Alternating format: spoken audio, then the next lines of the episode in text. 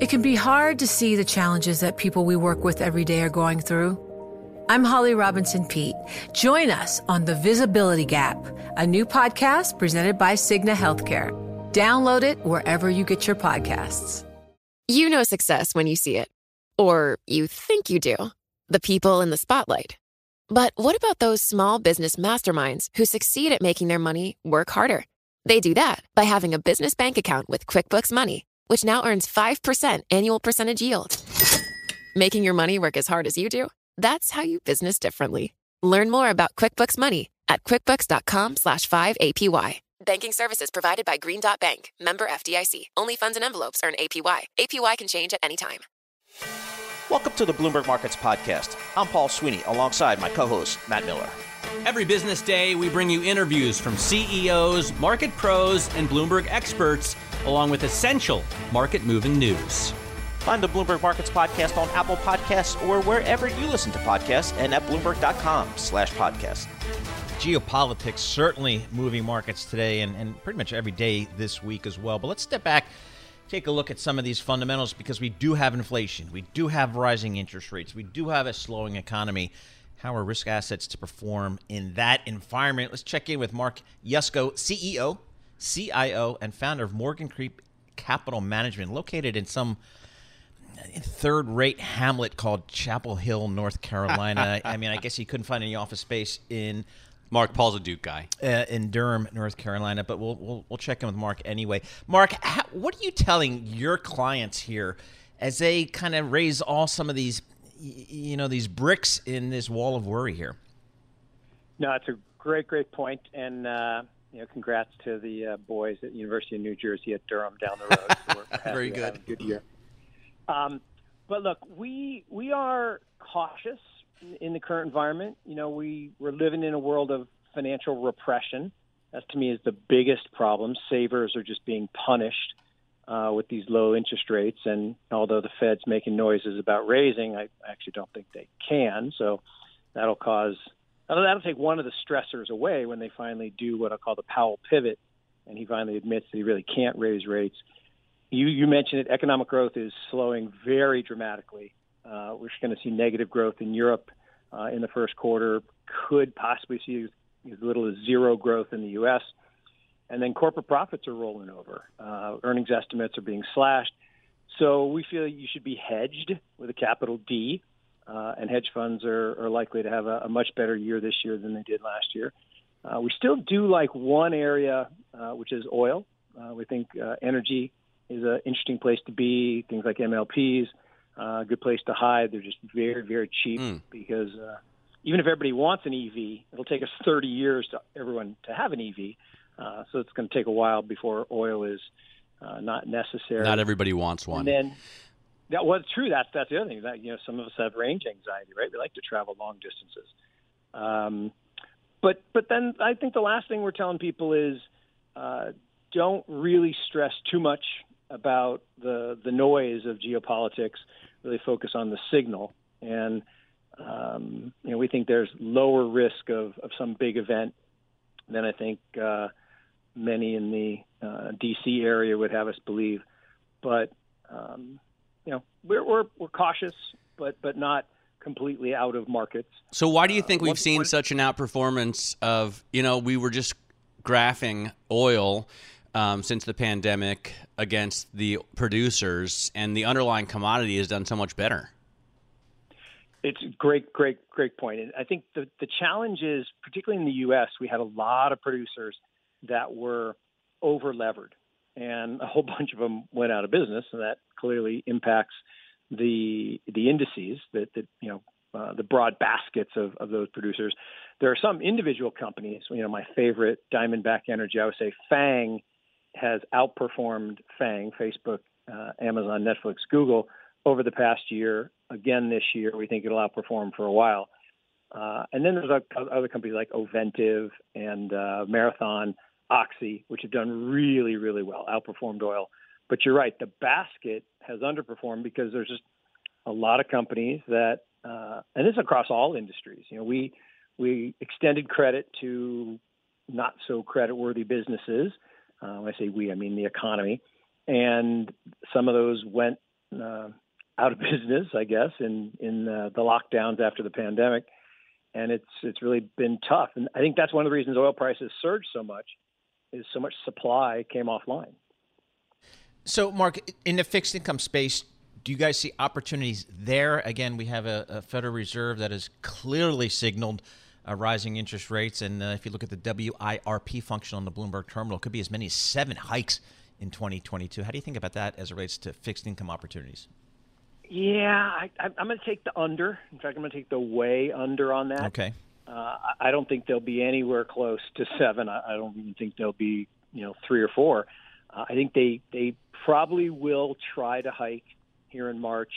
Uh, I think they'll probably wimp out and not do 50 basis points. Um, you know, the challenge is they've been behind the curve since 2013. Uh, for 100 and something years, the average short-term rate roughly equaled nominal GDP growth, and you know that hasn't been true for eight years. And I think they they should get back to a normal functioning interest rate environment because uh, that's what capitalism is predicated on. That you know you can put your capital at work and get and get paid for it. Uh, think about being in Europe or, or Japan. You have to pay banks to keep your money. At least here you get 0.5 percent. Uh, that's why we actually came up with this thing CSH, a new ETF that takes advantage of, of SPAC arbitrage to give people something. You know, we think low single digits on their their savings because uh, we think traditional bonds, high yield bonds, aren't very high. Taking credit risk, you're taking duration risk, both of which look kind of dicey in this market. So having uh, at least something on your, your savings, we think makes a lot of sense. All right, Mark, thank you so much. Uh, we appreciate checking in uh, with you, Mark uh, Yusko. Uh, he is with CEO, CIO, and founder Morgan Creek Capital Management based in Chapel Hill, North Carolina, which is actually a very very beautiful community there, despite the uh, University of North Carolina. Being And UNC is such a great school. It is a great school, and they have such a great basketball history. Yeah, just not quite as great as their friends down Route 15501 at the Duke University. But uh, yeah, we all respect the UNC Chapel Hill. They are good, good hoops, and we love playing against them. You know success when you see it, or you think you do. The people in the spotlight: athletes, actors, artists. But what about the people behind the scenes? You know, the ones who make it all happen the lighting engineers, the sideline photographers, the caterers. They're small business masterminds. And if there's one thing they have in common, it's making their money work harder. That's why they have a business bank account with QuickBooks Money, where they are now earning a generous 5% annual percentage yield. Yes, 5% APY. Making your money work as hard as you do? That's how you business differently. Learn more about QuickBooks Money at quickbooks.com slash 5APY. Banking services provided by Green Dot Bank, member FDIC. Only funds and envelopes earn APY. APY can change at any time. You know, it can be hard to see the challenges that people we work with every day are going through. Invisible struggles like stress and burnout, caregiving for a loved one, or being misunderstood. But insight, awareness, and empathy will help us better see the issues they're dealing with. And that can make us and our companies healthier too. I'm Holly Robinson Peete. Join us on The Visibility Gap, a new podcast presented by Cigna Healthcare. Download it wherever you get your podcasts. We have our ETFs. She wants to talk ETFs. I'm dying to talk ETFs. I was going to say there. Maestro. Maestra? Is that? Maestra? Maybe. That sounds right. Czar is taken. There's already an ETF Czar here. ETF Czarina in the house right now. Um, and we were talking about an ETF uh, fund earlier. Weren't we? Um, ESH? Weren't we talking about ESH earlier, which is. Um, no. No, no. I think those are the S&P 500 futures. No, it was um, it was some ETF fund that somehow dealt with SPACs in a way to. Uh, oh, that's create... leverage on leverage there. Yeah, well, Katie, what do, case. what do you got for us? Well, Let's go ETFs. We can talk about SPAC ETFs. We can talk about fixed income ETFs because it doesn't sound exciting, but there have been uh, a ton of really interesting launches uh, when it comes to fixed income ETFs this week. I mean, just today you had State Street and Blackstone launch an ETF that will be half high yield, half CLOs, and they're trying to uh, really appeal to the retail crowd there, which caught my eye. Yep. You also have a bunch of BlackRock. BlackRock alumni debuting uh, seven junk bond ETFs just today. And then earlier this week, you also had uh, a CDS ETF debut. So it's been a really fascinating week for uh, just bond ETFs in general. Speaking of leverage on leverage. Yeah. Yeah. Who buys ETFs these days? Is it retail? Is it institutional? Is it hedge funds? Who's buying these things? It's a really interesting mix of both. I mean, institutional and professional traders love ETFs because the liquidity there is so much greater than you would get in buying any sort of individual bond. So they use them often as liquidity sleeves, but you also have a very uh, Liquidity sleeve. liquidity sleeve. I like yeah. that. I do too. Uh, I try to put that in stories whenever I can. but I mean, they do appe- appeal to retail because some of the products or some of the asset classes you can get exposure to through an ETF. I mean, if you're a retail trader, you're never going to be buying, you know, Russian debt. You're never going to be buying oil futures, those types of asset classes that you really can't get exposure to. But now you can through an ETF. You can buy it on any sort of brokerage platform. So Well, if it's a- Tony from UBS ever calls me and pitches an ETF to me, that might be the end of our 25 year relationship. Oh no! Are you not an ETF? I don't know. I, I- yeah, I, I guess I can. I mean, the the, the low fees. Mm-hmm. Um, I guess they're targeted, which is pretty cool. Uh, I don't know. It just feels a little fatty. I'd love to but- explore this. CSH. CSH. I found Mark Yusko, right? Yes, Yes, exactly. there you go. Okay. Exactly. So we were talking with Mark Yusko about, and by the way, you know how I found that? I couldn't remember what I had typed in, and I just typed in H I S T go, and it shows you the history of all the commands that you've typed in on the Bloomberg. So you can scroll back.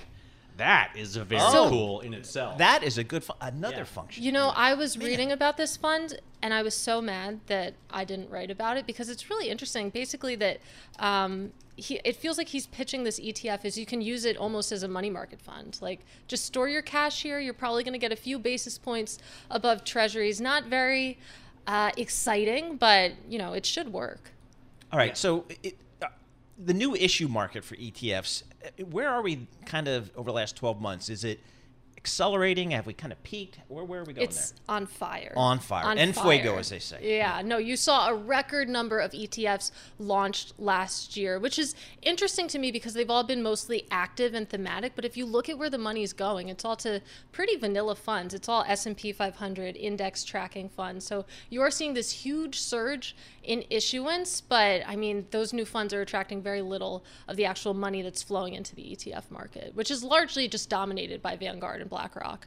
Um, and Vanguard has been the boss of ETFs really since their inceptions, right? They own they own this market. They well, okay. This is the storyline that you have to watch very closely.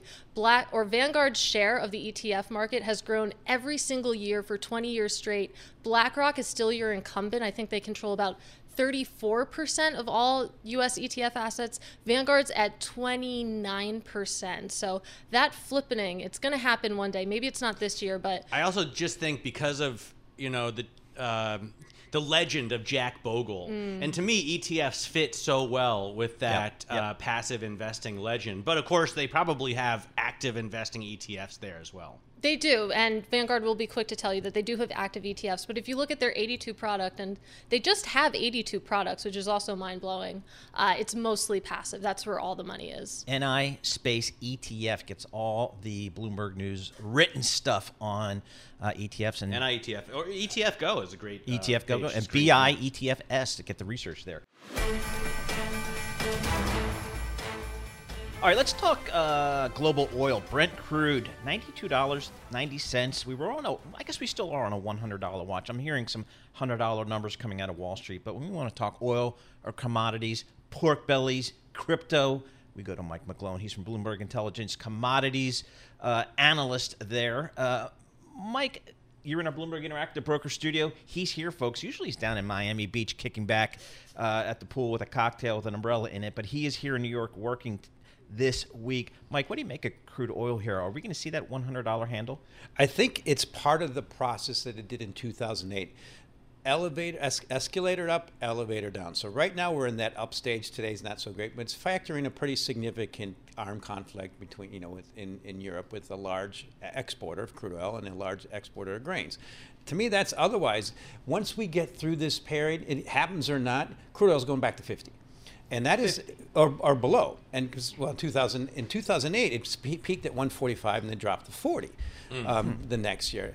And then what happened was it went, it went up to 100 for till 2011 and the whole us shale revolution happened oil sands in canada. That's happening again now. The difference is matt loves is the evs are really kicking in. That's hmm. and our consumption in north america peaked in 2018 and so it's starting to head lower.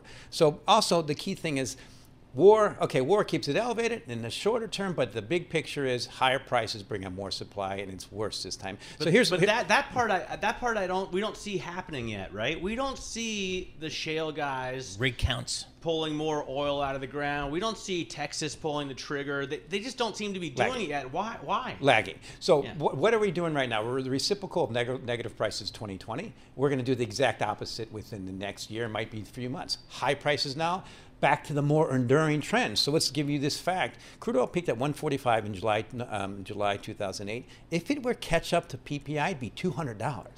So that's a bear market that's bouncing within a range. So yes, it's a lot of fear, but uh, this is just the facts of the market. You can you can create more of it. We use less of it, and I you know I came from a, a corn belt background. Twelve percent of our gasoline is from ethanol, which I know you love. I'm against that. well, no, I'm not against it if you don't care about your motor you know? But it's not good. I w- I don't want to put that in my i will drive the extra mile to get pure gasoline. Really? I don't want ethanol in my gas. do my i get gas. ethanol in my gas yes tank? you do.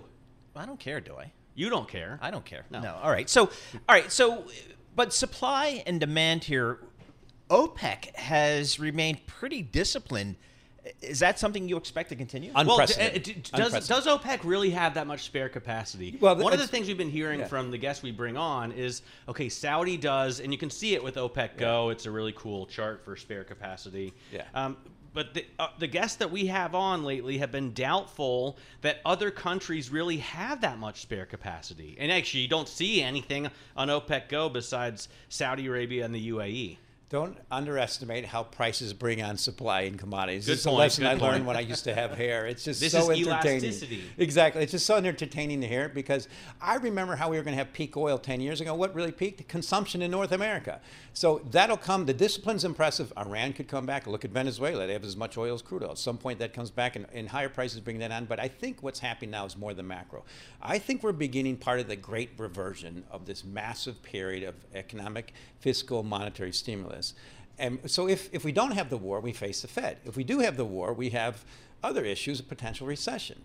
But you know, the unique thing that's really been happening lately is I was impressed with how Bitcoin has been a leading indicator. If you come in the morning like today, Bitcoin was heavy, the stock market I've been follows. watching that, yeah. Yeah, you see, you watch the ticker, and then you have those days when stock market's down and Bitcoin starts ticking up, the stock market follows. It's amazing how this crypto has become the leading, you know, leading indicator in markets. But in the big picture, I think that's what comes out ahead. So I published a piece recently. As we know, lack of supply, decline in supply, increase in adoption, not, not part of most, most portfolios. Bitcoin. And you look at crude oil, we're using less of it. You mentioned ethanol. I drive an electric, and I've had it for eight years now. It's great. Electric. Driving I mean, you know what? No, no. Miami Beach. I drove it all the way. It's a I, Chevy Volt. I laud. I laud you. Wait, a, a, Chevy Volt or a Bolt? A Volt. So they don't make them anymore. But it's, it's a hybrid. Yeah. So basically, it's a actually. I hybrid. love that car. Yeah. Exactly. Yeah.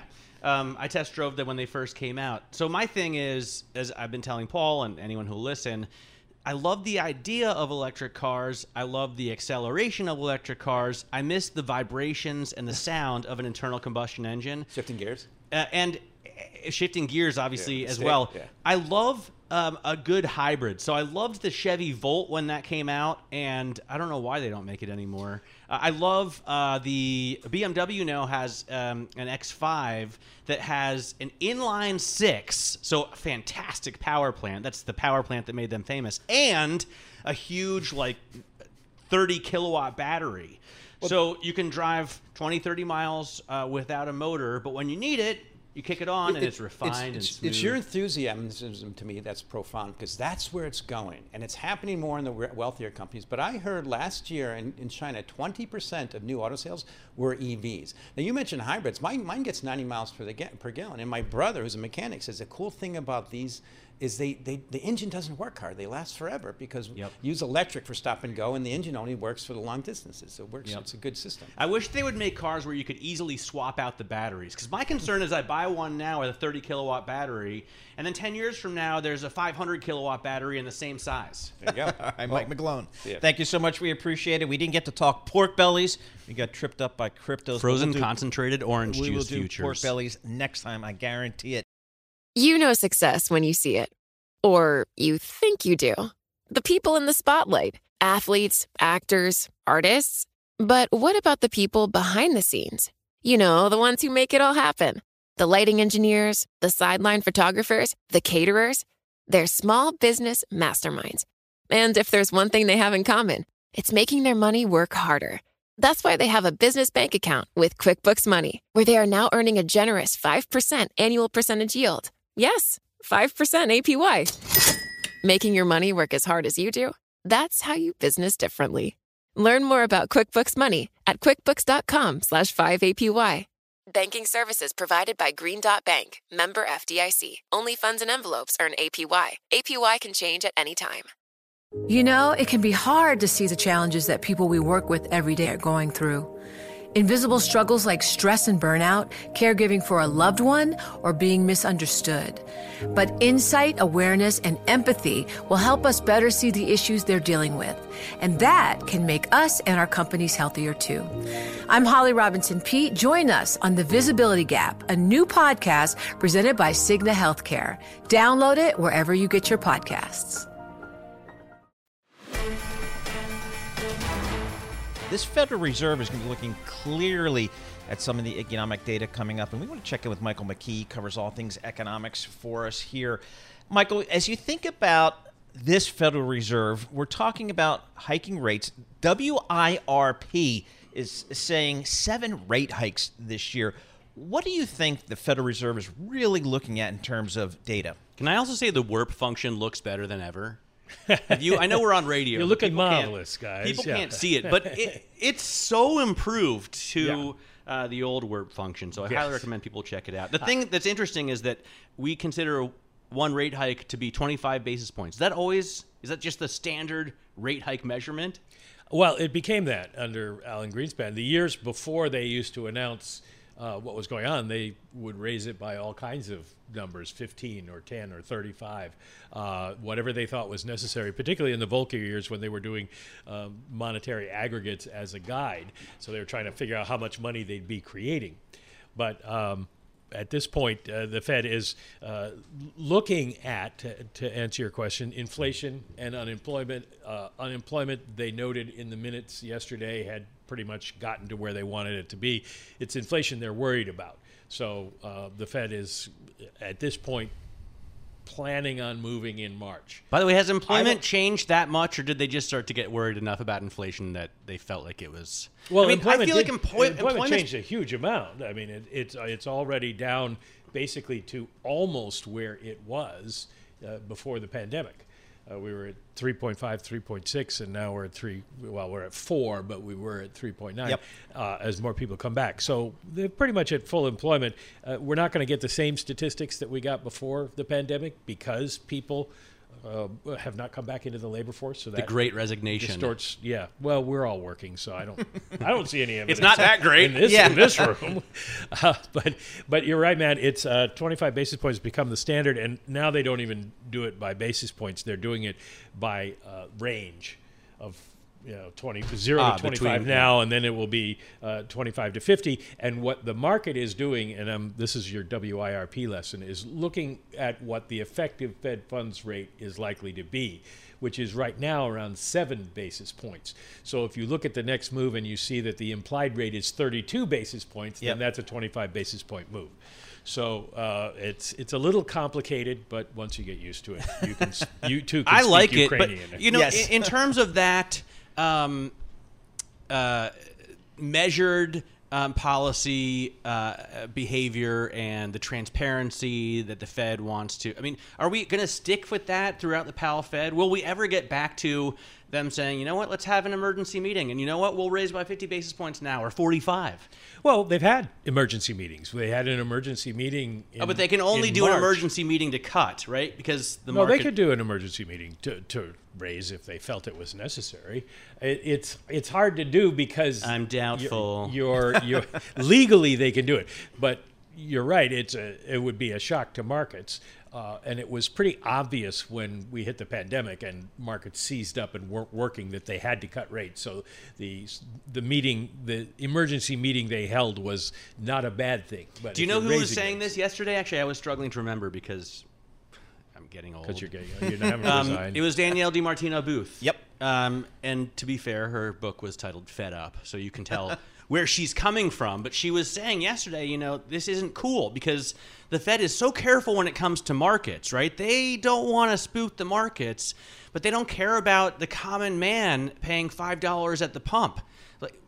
Like, if they wanted to tackle inflation right Well, now, she was sa- she was saying, and Right. Paul made uh, a great counter argument that it's really about the supply chain. If they wanted to fight inflation, they would just have an emergency meeting and raise 50 basis points now. and maybe six eight months from now that would slow start to slow business activity policy working with a lag so it's not really going to help i mean we were surprised by retail sales yesterday and how good they were and we've been surprised by how strong uh, consumer credit has been people want to spend money Well, retail sales disappointed the last two reports. Think about how bad it was in December, and that Yeah. was Christmas. but uh, that was because Omicron. October was better. so I mean, we pulled it forward. Uh, that's you're just basically outlining Matt why it's so hard for anyone to do monetary policy these days, especially when you're working with a blunt instrument like one interest rate. Well, and to Paul's point, if you're if if it's supply constraints that are causing inflation, you know, if if I'm paying so much more for my GMC Yukon AT4 because they just can't make enough, it doesn't matter if the Fed raises rates, does it? It's, uh, uh, the Fed's going to raise rates on March 16th, and on March 17th, we aren't going to suddenly have a big supply of semiconductors that all of a sudden show up. So uh, the car problem is going to continue. That's the issue. Is we bought? I mean, we've had several separate issues that get rolled into one. The the semiconductors issue was a result of a number of factory problems, and then the uh, car issues. Uh, flowed from that. But then we have other supply chain issues where we ordered so many goods that they couldn't keep up with the shipping of them all. And that's slowly beginning to rationalize, but it, we're not there yet. Yeah, we just had uh, Lee Klaskow on from Bloomberg Intelligence. He covers all the ocean shipping companies, the railroads, the trucking companies. He sees it all, and he says he thinks this is going to stretch into next year. Uh, you know, he kind of thought it might be a mid 2022 event where we get some meaningful improvement in supply chain, but now he's pushing that out even further. So that kind you of ever goes ridden to the your issue. rails? I have. Took a great Canadian Pacific investor trip through the Canadian Rockies. It was awesome. A three day trip, a lot of fun. You know I bet's ridden the rails? What? Greg Jarrett. Yeah. Oh, I'm sure he has. You As know, a, as he's a hopped hobo, on. Yeah. As a hobo, you know, out in the West. you know, Thanks for listening to the Bloomberg Markets All right, Michael, thank you Podcast. You can uh, subscribe and listen to interviews at Apple Podcasts or whatever podcast platform you prefer. I'm Matt Miller. I'm on Twitter at Matt Miller 1973. Uh, and I'm Paul Sweeney. I'm on Twitter at PT Sweeney. Before the podcast, you can always catch us worldwide at Bloomberg Radio. I'm Alex Rodriguez. And I'm Jason Kelly. From Bloomberg, this is The Deal. Each week, you'll hear us in conversation with business icons. This show will explore deal making across sports, media, and entertainment. That is a harsh lesson in business. Sports is not uh, as simple as bringing a bunch of big names together. I didn't want to do another stomp you out speech. It opened up so many more doors. The show is called The Deal. Listen to The Deal wherever you get your podcast. And watch on Bloomberg Originals, Bloomberg Television, or BTV Plus.